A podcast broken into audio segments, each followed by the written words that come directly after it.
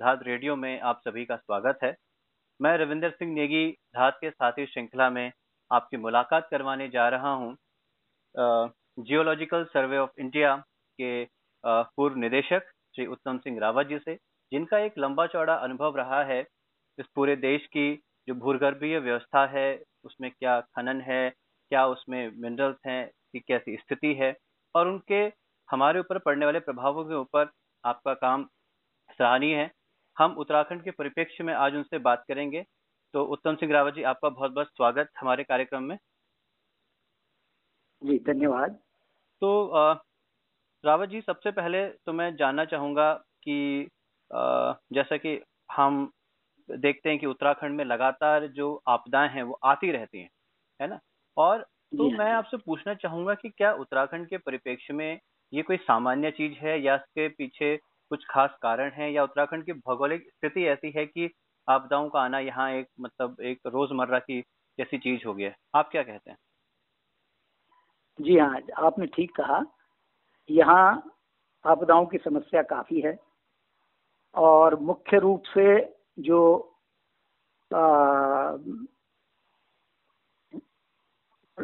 भूमि से जुड़ी आपदाएँ हैं जी। उनमें आप भूस्खलन भूकंप जी। और बाढ़। जी। हिमस्खलन भी होता है जो भूस्खलन का ही ब्रॉडली उसी के अंदर आ जाता है। अच्छा। ये बड़ी ए, सामान्य चीज़ें हैं। इनमें भी सबसे ज़्यादा आप जैसा देखते हैं हर बरसात में लैंडस्लाइड भूस्खलन जो है वो बहुत प्रभावित करता है। जी। और बाढ़ भी असर करती है जी। और ये असर धीरे धीरे बढ़ रहे हैं। जी। जैसे जैसे इंसान की का दखल प्रकृति में बढ़ रहा है उसके साथ साथ ये भी बढ़ रहे हैं। और जहाँ तक उसके कारणों की बात है बड़े मतलब आ, बड़े स्तर पे जी। कहा जाए तो हिमालय एक जिसमें मतलब उत्तराखंड का बड़ा काफ़ी बड़ा भाग हिमालय में है जी। वो एक एक्टिव पर्वत है। मतलब उसका निर्माण अभी हो रहा है हिमालय उठ रहा है ऊपर। अच्छा। इसलिए उसमें भूमि का प्राकृतिक विघटन और निर्माण होता रहता है। ज़मीन के अंदर और बाहर ये प्रक्रियाएँ चलती रहती हैं। अच्छा। उनसे भूकंप और भूस्खलन होते हैं। और ये करोड़ों साल से चल रही उसकी विकास प्रक्रिया का हिस्सा है कुछ नई चीज़ नहीं है। जी। हाँ। अच्छा अच्छा रावत जी हाँ, जी। कहिए। कहिए आप कुछ कह रहे थे सर। बस इसमें मैं एक चीज़ और इसमें जोड़ना चाह रहा था कि हर भयानक प्राकृतिक घटना जो है आपदा नहीं होती। भूस्खलन अच्छा। होते हैं बाढ़ होती है हम्म। या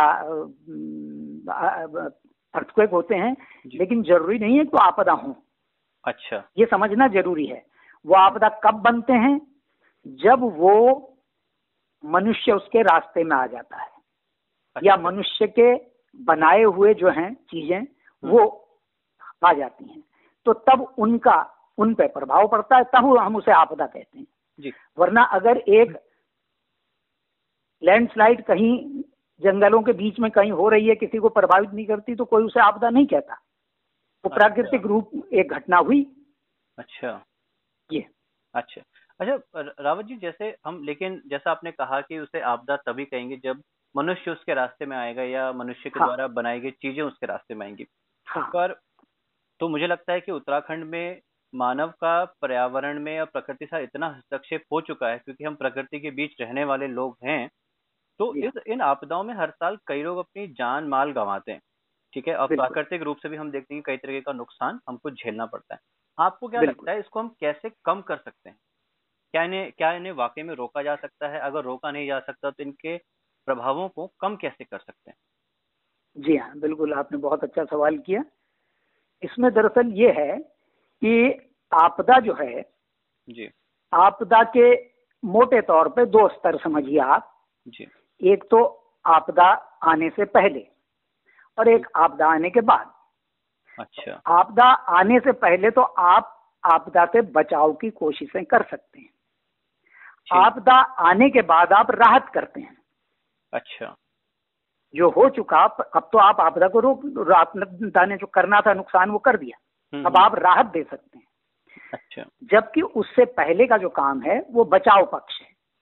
अच्छा। कि आप ऐसी कोशिशें करें हम्म, कि आपदा जो प्राकृतिक घटना है वो आपदा न बनने पाए। अच्छा। या बहुत कम प्रभाव डाले। ठीक। ये संभव है। लेकिन दुर्भाग्य हमारा ये है कि इन सब की जानकारी होते हुए और इस पर ज़ोर बहुत ऊँचे स्तर से भी दिया गया है। अच्छा। आप ये समझिए कि 2005 में एनडीएमए का गठन हुआ था। राष्ट्रीय आपदा प्रबंधन प्राधिकरण। अच्छा। उसके पहले कांग्रेस जब हुई उसकी उसी में प्राइम मिनिस्टर उसके वो थे अध्यक्ष। जी। ये कहा उन्होंने कि हमारी फोकस बचाव पक्ष पे होना चाहिए। अच्छा। न कि बाद के राहत के पक्ष पर। ठीक। इसका कारण यह है कि हम्म। बचाव पक्ष को मैनेज करना सस्ता है। और आप मानव जीवन को भी बचाते हैं। हो सकता है कुछ हद तक आप प्रॉपर्टी को भी बचा लें। हम्म, हम्म। लेकिन आपदा आने के बाद तो मानव जीवन भी गया। जी। जिनको जो घायल होने हैं मरने हैं बेचारे वो गए। हम्म, ना, नाश जो हुआ हुआ। उसके बाद आप राहत कर रहे हैं। आपने देखा होगा कि ये हमारे परिवेश में हमारे पूरे देश के ही परिवेश में अच्छा। ये निरंतर रिपीट होने वाली प्रोसेस है। पहले आपदा आती है फिर मशीनरी एक्टिव होती है फिर राहत दी जाती है। अच्छा। ये बहुत ज़रूरी हिस्सा है। ये मैं नहीं कह रहा हूँ कि ये नहीं होना चाहिए। ये तो बहुत ज़रूरी हिस्सा है। लेकिन लेकिन पहले है कि आप पहला कदम। जी हाँ हम पहला कदम उठाते ही नहीं हैं। हमारे यहाँ ये कल्चर में ही डेवलप नहीं हुआ। वर्क कल्चर में मेरा कहना है गवर्नमेंट की वर्क कल्चर में ही ये चीज़ नहीं डेवलप हुई है कि हम पहले बचाव करें जो सस्ता काम है। आपको बचाव की तैयारियाँ करनी है लेकिन उसको नहीं ज़रूरी समझा जाता। और मुझे लगता जब है हो जाता है उसके बाद सारी कसरत शुरू होती। जी और मुझे लगता है रावत जी कहीं ना कहीं आ, मुझे लगता है सरकारी मशीनरी या जो आम समाज है वो भी शायद हाँ। आपदा से राहत और आपदा से बचाव में भी शायद फ़र्क को शायद वो नहीं समझते। मुझे बहुत सही आपने कहा बहुत सही का आपने कहा बहुत सही आपने कहा। दरअसल आम आदमी के लिए इसकी जानकारी बहुत कम है। जी। ये सरकार ये भी सरकारों का दायित्व है हम्म, हम्म, हम्म। कि आम आदमी की जागरूकता बढ़ाई जाए इस पक्ष में जी। जो आज आज मीडिया और तमाम माध्यमों से बढ़ाई जा सकती है। सुरक्षा का मामला है सारी आपने देखा होगा मीडिया में तमाम चीज़ें घूमती हैं लेकिन ये जो एक बड़ी उनके जीवन और सुरक्षा से जुड़ा मुद्दा है इसके बारे में कहीं से कोई बात मतलब रेयरली सुनाई देगी जी। एक आम आदमी की खास तौर से जो आदमी आपदाग्रस्त या आपदा संभावित क्षेत्रों में रह रहे हैं हम्म, हम्म।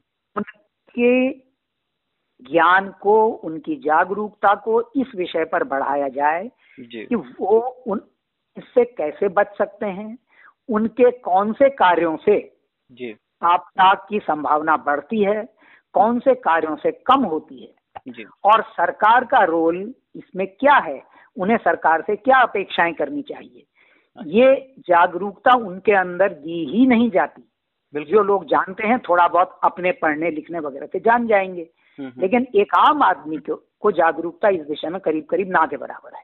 और बिल्कुल रावत जी मुझे लगता है कि जैसा हम केदारनाथ जब आपदा हुई तो हम देखते हैं कि उस समय कई सारी ऐसी न्यूज़ भी चली कि लोगों का आम समाज है उसका ये मानना रहा कि जैसे धारी देवी का जो मंदिर था उसके उठने के कारण ये आपदा आई। कई लोग कहने लगे केदारनाथ में टूरिज़्म बहुत बढ़ गया है। इस मतलब मैं वही देख रहा हूँ कि आम समाज में भी जो वैज्ञानिक दृष्टिकोण है आपदाओं को लेकर वो भी नहीं है। अगर ये होता तो शायद हम इस नुकसान को शायद हम कुछ कम कर सकते थे। आपका क्या कहना है सर? सही आपने पकड़ा। दरअसल जब ज्ञान नहीं होता तो अंधविश्वास होता है। जी बिल्कुल बहुत बहुत बेहतर ये जो आपने बातें कही हैं ये अंधविश्वास की बातें हैं। क्योंकि क्यों? क्योंकि ज्ञान का पक्ष कभी आगे बढ़ाया नहीं गया। जी। तो अगर ये कहा जाता है कि या ये वैसा है जैसे पुराने समय में होता था जब इंसान को आग का पता नहीं था या हम्म, हम्म। सूरज घूम क्या है पृथ्वी घूमती है वगैरह तो कई और भी अंधविश्वास थे। हम्म, उसी तरह की बातें ये हैं अच्छा। इनके कारण है कि इनके कारण ऐसा हो रहा है इनके कारण लेकिन इसके वैज्ञानिक कारण हैं। और उनकी समझ के लिए पहली बात जैसा मैंने कहा उनकी समझ जनता में फैलाने से जनता जागरूक होगी और अपने बचाव में समर्थ होगी। ज्ञान सुरक्षा का सबसे बड़ा और सस्ता हथियार है। बहुत सही बात कही सर आपने। जी। और उसके बाद एक तो ये पक्ष हुआ दूसरा पक्ष है अपने भू वैज्ञानिक भू तकनीकी पक्ष को मज़बूत करना। उत्तराखंड ऐसी जो स्टेट है।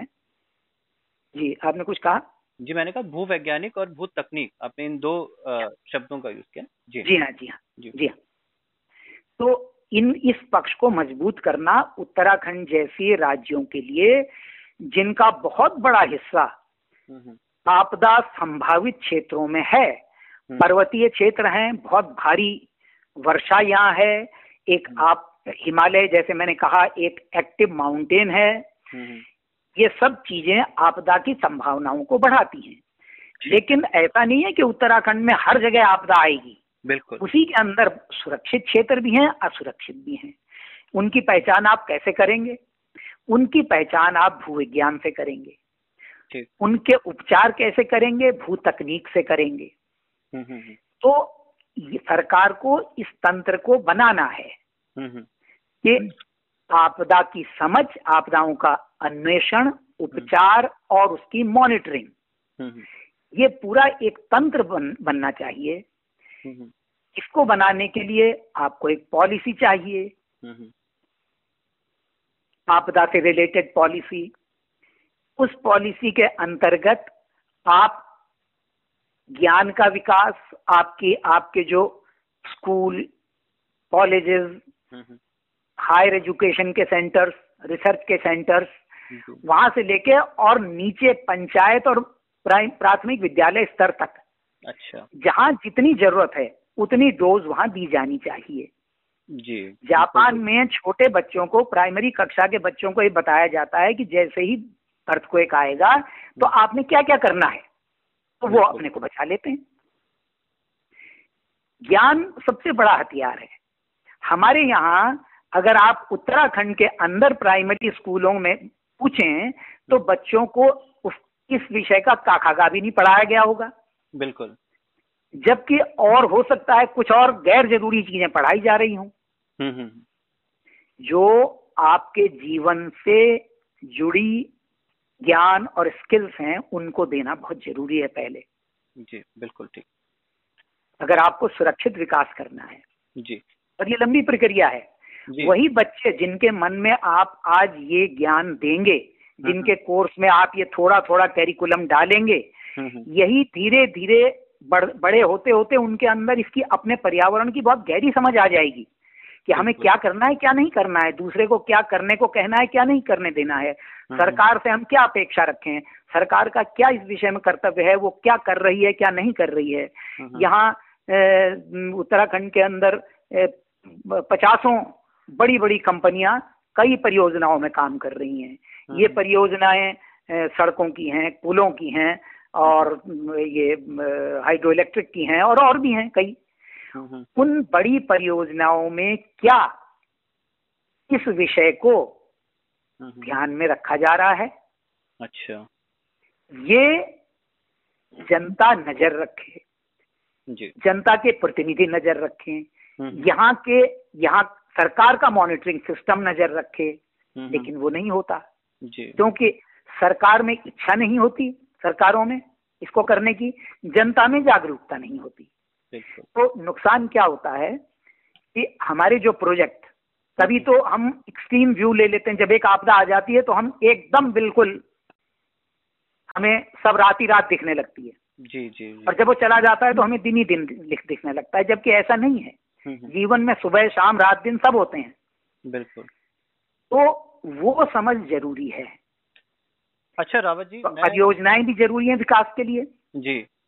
सुरक्षा भी ज़रूरी है। दोनों में सामंजस्य कैसे रखा जाता है ज्ञान से वो। ज़रूरी है। पर उस पर ध्यान नहीं दिया जाता। बिल्कुल तो जो। अच्छा सॉरी मैं एक्चुअली ये कहना मैं ही कह रहा था क्योंकि जैसा आपने बिल्कुल ठीक कहा कि हमको रातों रात आपदा आने के बाद सब कुछ गलत गलत नज़र आने लगता है परियोजनाओं में। और हाँ। इसका एक दूसरा पक्ष भी है कि जब आप पर्यावरण और इसकी भूगर्भीय संरचना के बारे में जब आप ज़्यादा बात करते हैं तो लोग आपको विकास विरोधी भी बताते हैं। बिल्कुल। तो आप मैं मैं मैं आपसे ही चाहता हूँ कि आप एक वैज्ञानिक रहे आप इनकी संरचनाओं को समझते हैं। तो आप एक वैज्ञानिक के नाते सरकार को या उत्तराखंड सरकार की जो वर्तमान स्थिति है आपदा को लेके उसको कैसे आप देखते हैं? क्या वो काफ़ी है या उसमें और किस तरीके के सुधार की ज़रूरत आप आ, समझते हैं? जी। मेरी समझ में ये बहुत नाकाफी है। नाकाफी ही नहीं बहुत नाकाफी अच्छा। मैंने कहा उत्तराखंड जैसा राज्य जिसकी बड़ा भा, बड़ा हिस्सा एक हम्म। संवेदनशील क्षेत्र में है हम्म। उसको उसके पास इतनी क्षमता होनी चाहिए या उसको इतनी क्षमता विकसित करनी चाहिए। हम्म, और रास्ते हैं मैंने कहा ना कि अपने विद्यालयों से लेके और रिसर्च इंस्टीट्यूट तक ऊपर तक। पूरे में आप ये चीज़ें अपने करिकुलम्स को सही करें।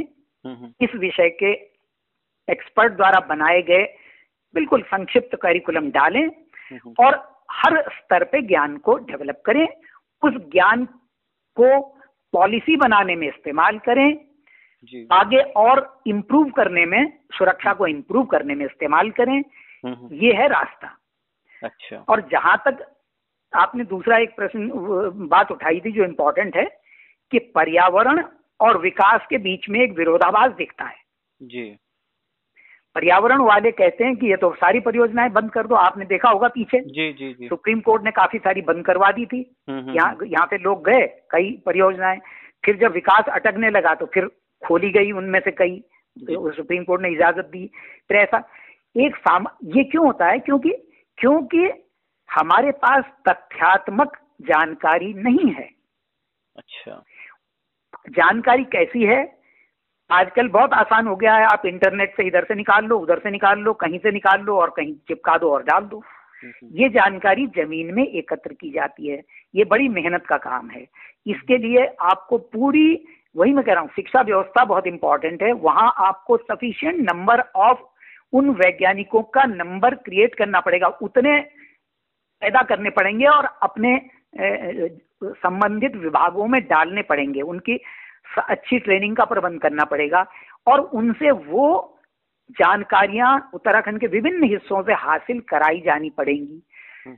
जिनके आधार पर पूरा नीति नियोजन हो सकता है हम संतुलन बना सकते हैं। क्या है?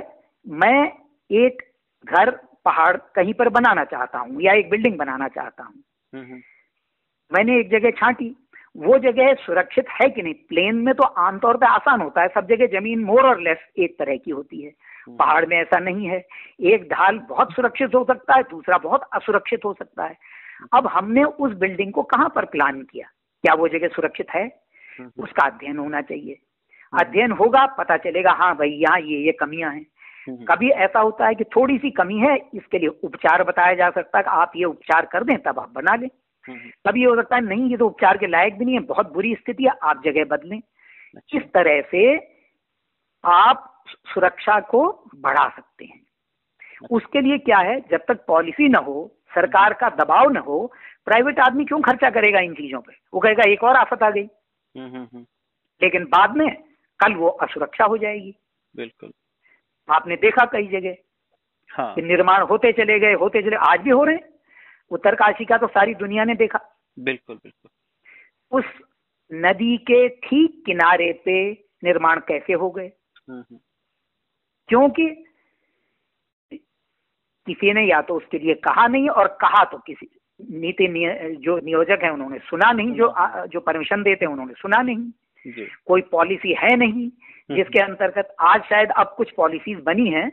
हम्म। उनमें क्योंकि उनमें गहराई कितनी है मैं नहीं जानता क्योंकि कई जगह ऐसा है जैसा एक बार यहाँ आपने सुना होगा कि एक जोन बीच बीच में नदी से इतने किलोमीटर तक विकास नहीं किया जा सकता। पाँच किलोमीटर कहीं कहीं वो आठ किलोमीटर या कहीं कोई भी फिगर दे दी गई। हम्म, हम्म, हम्म। कि इतना था ये पर्यावरण की दृष्टि से। जरा कोई इनसे पूछे कि क्या आधार था? आपने अगर पाँच किलोमीटर या दस किलोमीटर या दो किलोमीटर कर रहे हैं किस आधार पे कर रहे हैं? कहीं किसी दफ्तर में बैठ के एक लाइन खींच दी गई। पहाड़ में इसका कोई अर्थ ही नहीं है पाँच किलोमीटर या दो किलोमीटर करने का। अच्छा। पहाड़ में परिस्थितियाँ डिस्टेंस से नहीं होती। वो वहाँ की जो जियो जियोमॉर्फोलॉजिकल जियोलॉजिकल हालात हैं वो तय करते हैं। आपने देखा होगा कहीं तो नदी के बगल में कटाव होके भूस्खलन गिर जाता है। हम्म, हम्म, हम्म।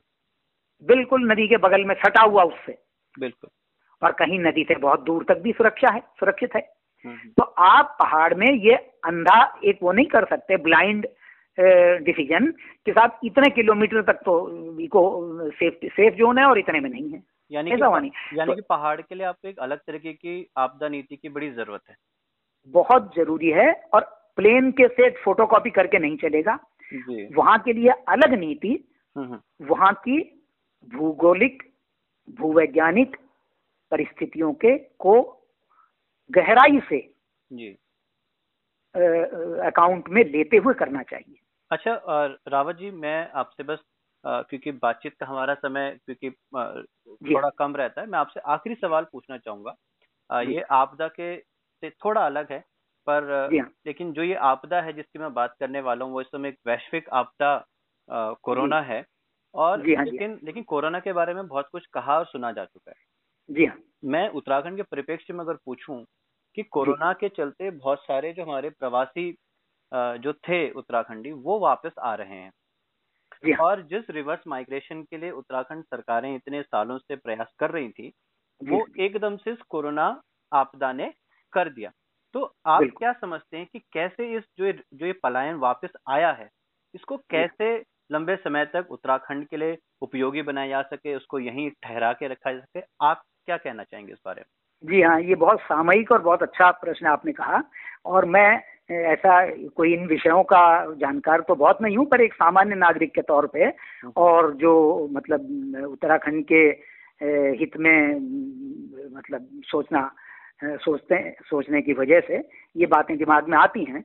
मुझे ये लगा कि ये तो एक मौका है। एक विपत्ति में ने एक मौका दिया। कोरोना बड़ी भारी विपत्ति है दुनिया के लिए। हम्म, हम्म। लेकिन उत्तराखंड में इसने एक मौका दिया है कि पलायन को रोका जा सके। आज बहुत बड़ी तादाद में कहा जा रहा है कि पचास साठ हज़ार कुछ इतने लोग जो प्रवासी थे वो वापस अपने गाँव में आ गए हैं। और पहाड़ के तमाम गाँवों में इतने सरकार की ही फिगर है तीन चार हज़ार गाँव तो जो प्रभावित हैं पलायन से और और हमने देखा है पहाड़ों में कितनी बंजर भूमि पड़ी हुई है। आज वहाँ जनशक्ति पहुँच गई है। बंजर ज़मीन है। हम्म। सरकार को इन दोनों को जोड़ना है। अगर इन दोनों को जोड़ दें तो बहुत फ़ायदे हैं। हम्म। एक तो यह है कि पहाड़ में ऑर्गेनिक खेती की संभावनाओं को और उससे रिलेटेड एंसिलरी एक्टिविटीज़ को बहुत बढ़ाया जा सकता है। ये लोग जो वहाँ से आए हैं जिनके मन में डर है अनिश्चितता है वो लोग यहाँ आके यहाँ बसे तो उतने जॉब्स उन जगहों में क्रिएट होंगे जहाँ से वो आए हैं। उन जगह वो एक ऐसे अनएम्प्लॉयमेंट प्रॉब्लम में भी ये थोड़ा बहुत मदद करेगा। और उत्तराखंड में तो ये पलायन के नुकसान जो हो रहे हैं उनको खाली गाँव जो हो रहे हैं जमीनें खाली हो रही हैं और ये सांस्कृतिक नुकसान हो रहा है उसको ये रोकेगा। हम्म। प्लस राष्ट्रीय सुरक्षा की दृष्टि से जो ये बॉर्डर के डिस्ट्रिक्ट हैं वहाँ उनका वो रिपॉपुलेट होंगी। फिर से आबादी वहाँ जाएगी तो देश की सुरक्षा में फ़ायदेमंद है। ये इस तरह के फ़ायदे होंगे और इसका तरीका मुझे लगता है कि एक एक लीगल प्रोविज़न अगर सरकार बनाए हम्म। जिसके अंतर्गत जो बंजर पड़ी हुई खेतियाँ हैं हम्म। वो इन लोगों को दी जाएँ अच्छा। करने के लिए उनको सरकार सीधा देने का कोई ऐसा अध्यादेश बनाए जिसमें सरकार सीधे दे सके वो किसी तरीके से जो जो ओनर्स हैं जो उसके स्वामी हैं उनसे उनकी सहमति ले कि या तो आप आए यहाँ इसको करने के लिए और यदि आप नहीं आ सकते हैं या इस अपनी ज़मीन का कोई प्रबंध नहीं कर सकते हैं तो हम इसे बंजर नहीं रहने देंगे। ये देश प्रदेश का नुकसान है देश का नुकसान है। इसलिए हम उसको उनको देंगे। अब इसके जो कानूनी बारीकियाँ हैं और डिटेल्स हैं वो सरकार बना सकती है एक्सपर्ट लोगों की राय लेके लेकिन ये एक तरीका हो सकता है। और जो जो लोग अपनी ज़मीन पे फिर भी न करें अपनी ज़मीन को न करें न किसी को देने को राज़ी हो उनके ऊपर टैक्स लगाया दिया जाए। कि भूमि के अनुपयोग का अनुपयोगी भूमि छोड़ने का टैक्स कुछ टैक्स लगा दिया जाए। तो शायद काफ़ी लोग प्रेरित होंगे अपनी भूमि देने को। उनकी भूमि चलती हो जाएगी और ये इनको फ़ायदा होगा प्रदेश को फ़ायदा होगा उपयोगिता बढ़ेगी। बहुत बहुत धन्यवाद। ये मेरा विचार। बहुत बहुत धन्यवाद रावत जी। आपसे बात करके मतलब मुझे लगता है कि अगर आ, सरकारें और आम समाज अगर आपकी बातों को बहुत सीरियसली लें तो मुझे लगता है बहुत हद तक हम आपदाओं के दंश से बच सकते हैं। पर क्योंकि समय की अपनी व्यवस्था है तो आपसे हम बातचीत यहीं रोकेंगे। आपका बहुत बहुत धन्यवाद। बहुत धन्यवाद आपका। मैं धात के साथियों को बताना चाहूँगा कि हम इसी सीरीज़ में अगले हफ़्ते आपसे फिर मिलेंगे। उत्तराखंड के किसी और विषय पे किसी अन्य हस्ती के साथ आपके साथ बातचीत हम आपकी करवाएँगे। तब तक के लिए जय हिंद जय भारत।